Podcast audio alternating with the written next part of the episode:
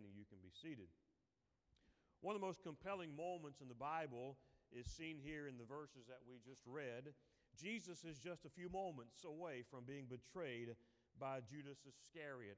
He's about to be arrested by Roman soldiers who have been provoked by the religious leaders of that day. By the way, you read about the troubles that Jesus encountered in his earthly ministry, and finally, the mechanism that was used to bring him to the cross. It wasn't sinners, it was religious people, it was so called religious leaders who, uh, who condemned our Savior, who criticized our Savior, who, uh, who were there to try to trip him up. People who, uh, you know, we called them Pharisees and Sadducees, and people who had an outward appearance of religiosity and they looked very sanctimonious, but Jesus described them best when he looked at the Pharisees and scribes and Sadducees and he said, Ye are like whited sepulchres. Whited sepulchres. He said, You look like really nice and shiny tombstones, is what he, if, if we were to put it in our terms today. He said, You look really good on the outside. He said, But on the inside, you're full of dead men's bones. You're not so hot on the inside. God deliver us from the sanctimonious mentality or attitude that would be condemning of others when on the inside we need to make sure that we're right with the Lord. And uh, it's me, it's me, it's me, O Lord, standing in the need of prayer and revival will come to our country and to our churches and yea to ourselves when we quit passing the spiritual buck to everybody else and pointing a finger of blame at everybody else and look at ourselves in the mirror and say, hey, you know what my problem is? It's you in the mirror. That's when we'll see revival in our homes and in our country and in our churches. And Jesus had problems with the religious crowd, those who would condemn him. And in just a few hours, in just a matter of a few moments, Jesus is going to be beaten and mocked and crucified. He's going to receive the kiss of betrayal from somebody who said he was his follower, Judas Iscariot. And in just a few hours, it won't be long before the nails will be driven into his hands and into his feet. The crown of thorns will be platted and pierce his brow. The agonies of the cross will be a reality. And on top of all of that, the sins of the whole world will be laid upon the Lamb of God. He leaves the disciples and goes deep into the Garden of Gethsemane, where he prays to his Father. The Bible says it was where he was wont, eh, uh, W O N T, meaning it was customary. It was a place where he frequented often to pray. Let me ask you a question Do you have a place where you go to pray often? Do you have a place where you pray? If you pray haphazardly, you won't do much praying. If you pray when you feel like it, you won't do much praying. But the Bible says that Jesus went to the Garden of Gethsemane, to the Mount of Olives, and, and he was wont to go there. It was his custom to go there. It was his, uh, uh, it was, it's where he went. It was his ritual, if you want to use that word. But the Bible tells us that his prayer on this occasion was so earnest and, so, and his grief so intense that he sweat drops of blood through the pores of his skin. That's pretty intense praying the agonies of the cross and the weight of the world, literally, the weight of the sins of the world, that he, uh, as, as he thought about it and as he prayed to his Father, knowing what was going to happen in the hours to come, uh, he was in so much grief and so intense was his conversation with his Heavenly Father that he sweat drops of blood. The statement that is most remembered from this prayer of our Lord is the one that we read together in verse number 42 saying, Father, if thou be willing, remove this cup from me. Nevertheless, not my will, but thine be done. There's a lot of speculation. I've heard many messages on what Jesus meant when he said, Let this cup pass from me. And that's not the purpose of the message this morning. The message, the focus of the message is on that second statement when he said, Nevertheless, not my will, but thine be done not my will. Some of the most difficult words ever uttered by the Savior during his life on this earth were those words. Yes, he was about to fulfill his reason for coming. Yes, he had been uh, he had set his face like a flint toward Jerusalem. Jesus knew why he was here. He knew that the moment for which he came, in fact, not just the moment for which he came, but the moment that had been set before the foundation of the world was about to happen. The pinnacle of human history, the zenith of everything that we know as far as this world is concerned, hinged on what Jesus was about to do as he prepared to go to Calvary in just a few hours. But make no mistake about it, these were the most excruciating moments of the Savior's time here on this earth. And may I say this morning, those words that where Jesus said, Not my will, but thine be done, those words were not only difficult for the Savior under the circumstances in which he prayed them, but they're difficult for me and you sometimes. Not my will. Hard words to say. You know, I think about some words in our vocabulary that are sometimes hard for us to say. Sometimes our pride gets in the way. And by the way, most of the time, if not all the time, when we struggle with that which is right, it comes it really boils down to pride. The Bible says only by pride cometh contention. Notice what it, it didn't say sometimes by pride cometh contention. It said only by pride cometh contention. In other words, if, uh, if I'm not what I ought to be toward a brother or sister in Christ, there's pride involved. No, make no mistake about it. Only by pride cometh contention. Uh, and how many times does pride get in the way? And sometimes words become hard to say, words that we should say because of our own pride. Let me give you an example. I'm sorry. I'm sorry friction comes between a husband and a wife, or friction comes between friends, or friction comes between uh, co workers, or friction it doesn't matter what the human relationship is. Sometimes we need to say the words, I'm sorry. But you ever notice how hard those words can be to say sometimes? Um,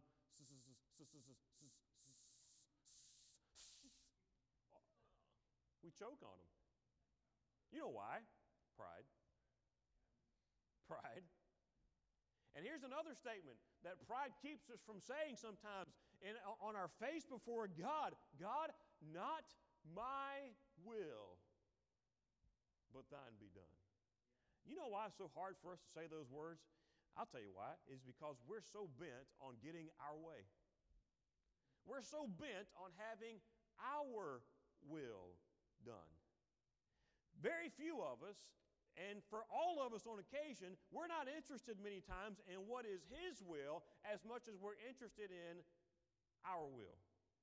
Years ago, Brother Howells preached a sermon, and the title of his sermon was, was uh, God, let me do it, or God, do it my way. And that's the way we are. God, we want, God, we want to take the steering wheel away from the Lord, the steering wheel of our lives, and we want to drive. We want to be in control. We want to, to, to have uh, uh, the, uh, uh, the, the, right to say, here's where I want to go, here's where I want to do it, here's how I want it done. We, we say to God, in essence, God, I want you to do it my way, or God, just let me do it. You've heard me tell the story many times about as a kid, my dad would set me in his lap when he was driving. Uh, most folks don't do this uh, nowadays, but uh, uh, on occasion he would set me in his lap while he was driving down a country road or something, and, and, uh, and he'd let me put my hands on the steering wheel, but he had his hands on the steering wheel. Now, he made me think that I was driving, but I wasn't driving.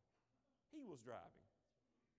And you've heard me say many times where the day came when I say, uh, we, would be in a, a, parking lot somewhere, and I'd say, uh, I'd say, Daddy, let me drive. I want to drive. You take, I try to take his big hands off the steering wheel, and I'd say, Dave, let me drive.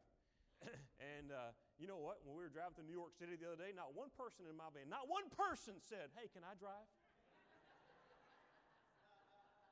not one. It's hard to get any help around here these days. But anyway, I digress. But I'd say, Daddy, would you let me drive?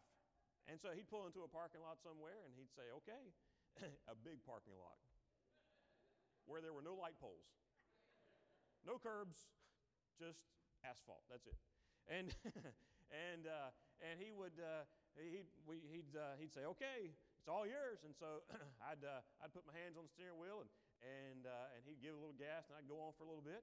And, uh, and he'd say, Boy, you're doing a great job. Man, that's awesome. Man, you're, you're going straight down the line. And I'd do something like this I am doing good, aren't I? And about that, And about that time, I'm taking a hard left or a hard right somewhere. And that's the way we are with our will. We say to God, God, I know you know what's best for me. We give lip service to those things. But we, in essence, say, God, would you let me drive? God, would you do this my way? Or even better yet, would you let me do it, God? But the example set by our Savior in the Garden of Gethsemane was simply this Nevertheless, God, not my will, but thine be done. But thine be done. Some of the most difficult words ever uttered, not my will. Our flesh gets in the way, our desires get in the way. Our, uh, our preferences get in the way. Let me make several introductory statements here. First of all, God's will is good, but it doesn't always seem good at the time. God's will is always good, but God's will does not always seem good at the time. This is a classic example right here. Jesus is getting ready to go to Calvary. If you look at it in strictly human terms, the greatest injustice ever done on this earth was when the Son of God, he who knew no sin, became sin for me. You, t- you want to talk about injustice? We can talk all day about some of the, in, the social injustices of the world, but the ultimate injustice was when he who never did anything wrong took upon himself the sin of mankind. Let's talk injustice. But wait a minute, it was the will of God, it was the will of the Father. Now, it was good, but it didn't seem good. Number two, I want you to see this God's will is sometimes uncomfortable. God's will, what God desires for your life, is not, doesn't always mean comfort to you and I. It doesn't always mean convenience for you and I. You know what we want? You and I, our flesh wants everything nice and soft. We want a paved road with no potholes. We want, somebody said, you have to move to a different state, sir. But anyway, uh, we, want, we, want, we want everything to be nice and smooth, don't we? But that may not be what God wants for us. Have you ever thought about this? Perhaps your Heavenly Father would rather you be holy than you be happy. Now, wait a minute. I didn't say God wants you miserable. But our Heavenly Father is more interested, first of all, first and foremost of all, in our holiness than He is our happiness. But let me say this holiness leads to joy and real happiness. Our thinking is this well, you know, God's will may not be comfortable, therefore, count me out. God's will may not be convenient, therefore, count me out. God's will may not be what I desire, therefore, count me out. No, no. Jesus said, Nevertheless, not my will. He was about to go to Calvary. He was getting ready to go and suffer like no one has ever suffered before. Not just physical suffering, but the torments of the sin that, that he bore uh, in his own body on the tree, the Bible says. And he did it for you and me, but it wasn't comfortable. Jesus was willing to be put out for me? Am I willing to be put out for Him? Am I willing to be uncomfortable, inconvenienced? Am I willing to go through maybe even some pain and suffering for His name's sake? I was speaking the other day to someone who visited our church a few weeks ago, and, and uh, I, don't, I don't see it. He may be here this morning, I'm not sure, but he originally is uh, from India, the subcontinent of India, and he said, We're talking about religious persecution and people who are suffering for the cause of Christ in other lands. I'm talking about physical suffering. I'm talking about imprisonment. I'm talking about beatings. I'm talking about public floggings. I'm talking about things that we can't even wrap our minds around here in the United States of America. And he said, he made the statement in response to a question, I said, I said, it must be pretty tough to live for the Lord under such circumstances when you know you may face physical persecution. And here's what he said He said, Pastor, it separates those who are true believers. Set me back a little bit. He said it separates those who are true believers from those who just make a vain profession. And he wasn't saying that in the context of trying to judge anyone's sincerity or anyone's salvation, but what he was saying is hey, living for God is not always going to be comfortable. The Bible says, Yea, and all that will live godly in Christ Jesus shall suffer persecution. Now, it's in the book, folks. I don't say that in an effort to uh, sugarcoat anything, it's reality. If you're going to live for the Lord, you're going to have to set aside your will. If you're going to do what God wants, you're going to have to set aside what you want. And a lot of folks aren't willing to do that. I said, first of all, God's will is good, but it doesn't always seem good at the time. God's will is sometimes uncomfortable. God's will may sometimes provoke us to ask the question, why? Why? Why? If you remember the story of the cross, Jesus, as he's hanging paying the sin debt that you and I owe. By the way, he, owe, he, uh, he paid a debt that he did not owe, and I owe a debt that I cannot pay. Thank God he paid it for me. But as Jesus was hanging on the cross, one of the seven sayings that our Lord uttered while he was hanging there, he said, My God, my God. Why? Why? Of course, it was the fulfillment of Psalm uh, 22, I believe it is, My God, my God, why hast thou forsaken me? Let me tell you, he was in his Father's will. No one would say that Jesus on the cross was outside of the will of the Heavenly Father. No, that was exactly what God's will for him was. But God's will for his Son included suffering. God's will for his Son caused the Son to say, God, why? And let me tell you something this whole modern, uh, uh, easy religion kind of uh, society that we live in, well, you better be careful. Be very careful about any religious organization or someone who stands up and says, if you live for God, your problems are all over. That's not scriptural. Be wary of somebody who tries to get you to believe that doing the will of God is somehow going to pave the way for you and it's going to it's going to put you on the fast track to uh, uh, money and success and all this kind of stuff. Look, where do you find that in your Bible? Sometimes God's will causes us to ask the question Lord, you still up there? Hey, God, remember me? Why? Why did this happen to me? Why did these circumstances come my way? Sometimes God's will is like that. But then I want you to see this very quickly God's will always ends in God's glory. Yeah. Hey, let me tell you something. It's worth having to ask why to be in God's will. It's worth it. Now, lest you doubt that, you're saved this morning if you've received Christ.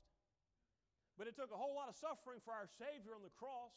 It took a whole lot of angst. It took a whole lot of agony. It took a whole lot of, uh, uh of, uh, of him doing things that were not pleasant, going through uh, the, the, the, the, Roman scourge and the beatings and the, the buffeting at the hands of the chief priests and scribes and all of that he, that he went to in the moments and, and hours leading up to the death itself on the cross. But if you're here this morning and you're saved, you'd have to say, you know what? It was well worth it. Because gone, gone, gone. Yes, my sins are gone. Now my soul is clean, and in my heart's a song buried in the depths of the deepest sea. Yes, that's good enough for me. Thank God, my sins are gone. But part of that included Jesus going through God's will. But notice, God's will always ends in His glory. Now, notice, I didn't say God's will ends in your glory. God's will is not going to end in my glory. Hey, where do we get off thinking that this life is about our glory anyway? Your existence on this planet, my existence on this planet, has nothing to do, should have nothing to do with my glory or your glory. It's about His glory. Whether therefore you eat or drink or whatsoever you do, the Bible says, do all to the glory of God. To the glory of God. Everything it's about Him. In Romans chapter 4 and verse number 11, there's a song that's recorded there that'll be sung uh, in the ages to come. And it talks about, For thou hast made all things, and for thy pleasure they are and were created. Hey, I was made for God's pleasure. I was made for God's glory. I was made for God to have fun. I was made for God to say, hey, I enjoyed that. And we get in trouble when our life becomes all about us having glory and us having pleasure and us having fun and us having the, the easy street and us being comfortable and us being uh, convenience. That's when we get in trouble. God's will always ends in His glory. My friend, I got good news for you. If you'll set out to do the will of God for your life. And we'll outline a little bit of what, what that includes here in just a moment. But if your life is all about God's glory, if your life is all about doing the will of God for your life, I'll promise you something. One day you'll hear those words that we all long to hear Well done, good and faithful servant. That's what we want to hear, isn't it? Well done, good and faithful servant. But hey, God's will always ends in His glory. God's will sometimes includes suffering. God's will sometimes includes suffering. I think we mentioned this uh, uh, in passing a few moments ago. Though all of us, uh, all these things are true, the greatest place for you and I to be is in the dead center will of God's will for our lives. Let me ask you a question Whose will are you interested in this morning? It can only be one of two choices. You see, if you're interested only in your will, God's will is not possible. They will not, they will not coexist in your life. As long as you have to have your way, God will never have His. He'll never have His. Oh, preacher, here's what I want for my life. Oh, you know what? You can do that. You, you can pursue whatever it is you want to pursue. But the very first step in you accomplishing God's will for your life is your will must die. My will must die. When God started dealing with me as a teenager about full time Christian service, I had some plans, I had some dreams, I had some aspirations, I had some things that I wanted to accomplish. I had a career in mind. But somebody stood up at a camp one day and said exactly what I'm saying to you this morning. Hey, as long as, as long as you insist on you having control, as long as you insist on having your hands on the steering wheel of your life and saying, God, keep your hands off. This is my, this is my car. This is where I'm going. This is my life. This is where I'm headed. God, you just, you just stay out of the way. Let me do my own thing. And the preacher that day said, as long as that's your attitude is, he said, you can forget about accomplishing what God wants you to accomplish. Because my will and God's will will not coexist. One has to win out over the, over the other. Share with you a couple of things. God has a will for you. God has a place for you. God has a purpose for you. Much of His will for your life is expressed inside the pages of this book that sits in front of me, the book that you have open in your lap right now, the, the, the, Word of God. His God's will is inseparable from God's Word. And in the pages of that blessed book, I find what God's will for me is, and generally speaking, I find out what God's will for all of us is. Hey, I'm saved. You know why? It's God's will for me to be saved. It is God's will for you and I to be saved. I can say that with all of the assurance in the world based on the authority of that book. The Bible says that the Lord is not willing that any should perish, but that all should come to repentance. Now, I don't know, I don't know how you decipher the word all in the Greek there, but in English it means everybody. And this nonsense of folks who say that God has preordained some to heaven and some to hell is nonsense and straight out of hell. That's where it came from. His whole idea that, uh, that somehow there's a God in heaven who handpicks some to go to heaven and discards others of his creatures to hell uh, by, by something that is, uh, th- that is uh, against the, the will of man, it, that's not scriptural. He said, The Lord is not willing that any should perish, but that all should come to repentance. For God so loved the world that he gave his only begotten Son, that whosoever that whosoever doesn't have an asterisk next to it, that means only those that God has chosen. I said, Whosoever believeth in him should not perish but have everlasting life. Hey, there's a God in heaven who wants you to go to heaven. It's part of his will for your life. And may I say this morning, if you die and go to hell, it'll be against the will of a God who loves you very much. He's not going to make you get, uh, it's not irresistible grace. He's not going to force his grace upon you. He's not going to force you to get saved. He's not going to, uh, he's not going to drop kick you into heaven against your will. But I will say this, if you choose not to receive Christ this morning, let me tell you, it'll be over the, over what Jesus did for you in his death, burial, and resurrection. He's done all the work. All you need to do is say yes to him. Yes to him. God wants people to be saved. Hey, what's God's will for us? God wants saved people to get baptized. Do you hear what I said? He wants saved folks to get baptized. Now, baptism doesn't save you. You got to already you you have to already be saved to get baptized. You say, "What if I get baptized and I'm not saved?" And you didn't get baptized, you got wet. There's a difference in getting saved, to getting baptized, and getting wet. Hey, you can you can get dunked in every tank in Oakland County, Michigan. Uh, you can get baptized out here in the Wilmot Drain. You can get baptized in swimming pool. Or, but, but let me tell you something. If you didn't get saved, you didn't get baptized. You got wet. But God's will is for everybody to be saved. God's will is for those of us who are saved to follow the Lord in believer's baptism. It's called obedience. If you're here this morning and you've never been saved, hey, let me just outline what God's will for you is to, today today, July 28th, 2019, God's will for you, if you're not saved, His will for you today is to get saved. I know that beyond any shadow of a doubt. If you're here today and you've been saved, but you've never followed the Lord in believer's baptism since you've been saved, God's will for you right here, right now, is to get in that tank of water right there and get baptized. That's what His will is. You say, Preacher, you know that? I know that based on the authority of the scriptures. The Ethiopian eunuch said, Hey, he got saved, and uh, uh, Philip was led out there to the wilderness to lead him to, to the Lord, to the desert there. And the eunuch said, Hey, there's water. What hinders me from being baptized? And Philip said, If you believe, you can be. God's will is a wonderful thing, but you've got to lose your will. You've got to lose your will. Hey, God wants all people to be saved. God wants saved people to be baptized. Hey, I got another one.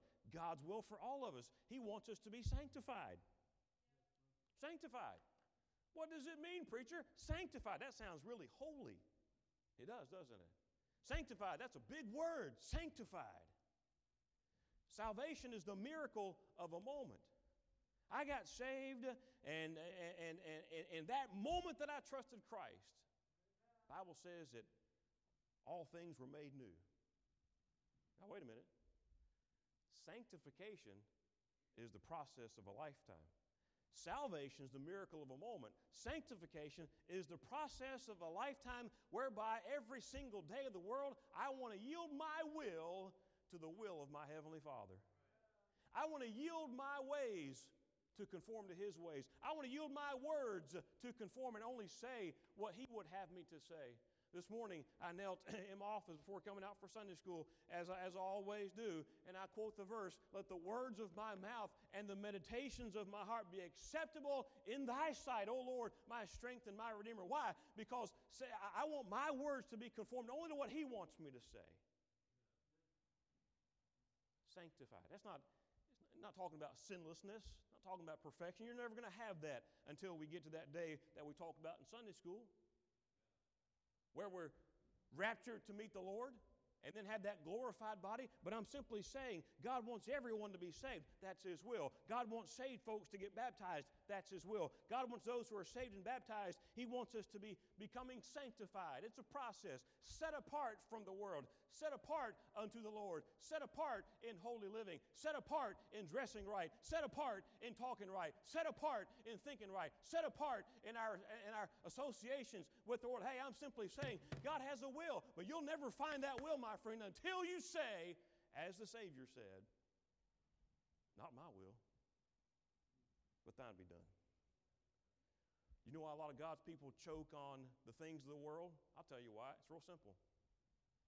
They've never come to the place where they could say, God, you have your way. You have your way. No, it's God, I'm, I'm going to, this is my body and I'll dress the way I want to. God, this is my life and I'll live the way I want to. God, this is my, my, my, my, mine, like a three year old throwing a temper tantrum. My, my, my, my, my, my, my. That's how we act. And as long as we act that way, God said, okay, that's your will. Until you're willing to lose your will, don't even think about mine. God wants all people to be saved. God wants saved folks. By the way, if you're going to be saved, you're going to be saved God's way. You, you, did you hear what I said? You're not going to get saved your way. You're going to get saved God's way or not at all. God's way or not at all. Oh, Pastor, I, I, I, I want to be saved. I was walking in Times Square the other day and uh, with, with our family, and we were just walking around just some, some uh, nearby attractions to Grand Central Station. We had a schedule to keep and so forth, and a lot of stories to go along with that. But I saw someone who was uh, dressed in a, a long white robe, and he was passing out flowers and some literature or whatever. Can I tell you what that man thought he was doing? He thought he was going to heaven his way. I'm not here to condemn him. The Bible says that he's condemned already if he's not trusted in Jesus Christ as his Savior. And I hope he comes to the knowledge of the truth one day. But you understand something. He's no different than anybody who says, I'll go to heaven by good works. I'll go to heaven by baptism. I'll go to heaven by church attendance. I'll go to heaven this way or that way. No, sir. You'll only go to heaven, my friend, if you go God's way. That's it. That's it. God wants those of us who are saved to be baptized. He wants saved and baptized folks to be to follow him in other areas of obedience. It's called sanctification. God wants us to be a part of a good Bible believing, Bible preaching church. God wants us to be involved in winning the lost to Christ. God wants us to be involved in serving others. Hey, those things are all inclusive in what His will for your life is. 21 years I was youth pastor, and how many times did a teenager come to me and say something like this Brother Kevin, how can I know what God's will for my life is. Let me tell you, let me paraphrase what they meant when they said that. I want to know who I'm going to marry, where I'm going to live, what color my house is going to be, what kind of car I'm going to drive, how many kids I'm going to have. That's what they meant by that. They didn't put those terms. But how many times do I ask the question, how can I know what God wants for me? Rule number one is forget about what you want for you. Did you hear what I said? Forget about what you want for you. That was the prayer of our Savior. That was his, that was his final prayer as we, as far as we know, on this side of Calvary. Nevertheless, Father, not my will. If you're going to know God's will for your life, you're going to have to ditch yours. You've got to bury yours. You're going to have to quit believing that you got it all figured out, that you got the world by the tail. You're going to have to quit with the nonsense of life according to you, and somehow God has to match the way you see things. I'm sorry, God doesn't do that. God doesn't do that. He doesn't do it with salvation, He doesn't do it with baptism, He doesn't do it with sanctification, He doesn't do it with holy living. No, we're supposed to go to His will. He's not coming to conform to ours. He never has, and He never will. Nevertheless, Jesus said, Father, not my will. Can you honestly say that this morning? Can you set your foolish pride aside long enough to say, God, doesn't matter what I want? You want me to be in church tonight, God? It's done because not my will. You want me to be saved by grace through faith because that's the only way to be saved? Okay, not my will. You want me to be dunked in a tank of water after, after salvation? It's called baptism. I may not necessarily understand it all, but nevertheless, not my will. By the way, it's okay to understand the symbolism and the meaning of baptism. I'm identifying with Christ in his death, and then I'm raised to walk in newness of life. But the biggest thing is, like the, like the, the uh, Ethiopian eunuch said, hey, what keeps me from being baptized? Here's some water. Wasn't a big pomp and circumstance saying, here's some water. And Philip said, if thou believest, thou mayest. You know why? That was God's way. It's God's will. Where are you in that progression that we talked about? If you're saved, wonderful. Have you been scripturally baptized? If you've been scripturally baptized, wonderful. Are you in that process of sanctification where you are on a daily basis? And by the way, it is a daily struggle, a daily battle where we have to die to self on a daily basis. In, th- in fact, the, the great apostle Paul said in 1 Corinthians 15, he said, I die daily. what do you mean?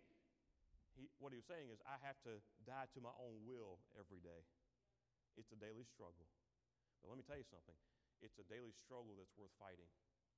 And it's a daily struggle that will ultimately end in God's glory if we, if we continually take step after step after step saying, Father, not my will, thine be done. Our heads are bowed, our eyes are closed. Every head bowed is every, every eyes closed.